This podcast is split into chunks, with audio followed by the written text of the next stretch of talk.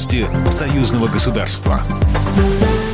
Здравствуйте, в студии Екатерина Шевцова. Президент России Владимир Путин прилетел в Минск с однодневным рабочим визитом. Во Дворце независимости состоялись переговоры с Александром Лукашенко. Это первый за три года визит Путина в Беларусь. Переговоры стартовали с беседы в широком составе. Участие в них приняли главы государств, а также члены правительств двух стран и руководители министерств и ведомств.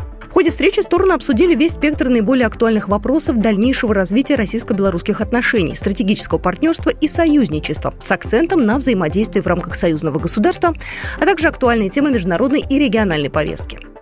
Надо подчеркнуть, что Беларусь является нашим не только добрым соседом, с которым мы работаем, учитывая интересы друг друга на протяжении всех предыдущих десятилетий, но Беларусь является, безусловно, и нашим э, союзником в самом прямом смысле этого слова.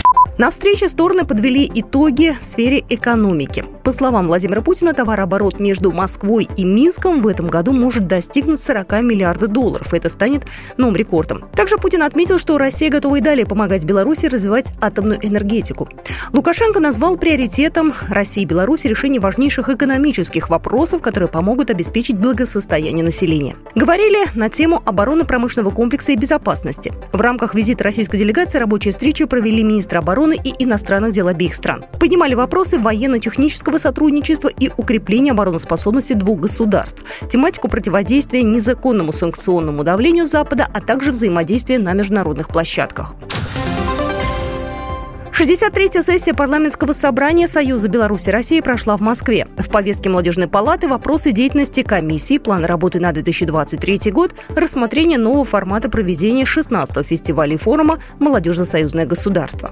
Один из главных вопросов – бюджет союзного государства. Виктор Селиверстов, представитель комиссии парламентского собрания по бюджету, налогам и финансовому рынку.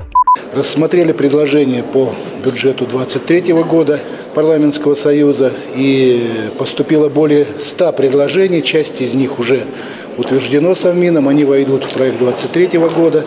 Парламентское собрание Союза России и Беларуси единогласно приняло бюджет на 2023 год. Деньги направят на реализацию совместных проектов.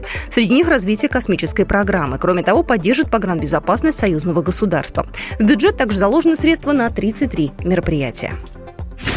Программа произведена по заказу телерадиовещательной организации Союзного государства. По вопросу размещения рекламы на телеканале «Белрос» звоните по телефону в России 495 637 65 22. В Беларуси плюс 375 44 759 37 76. Новости Союзного государства.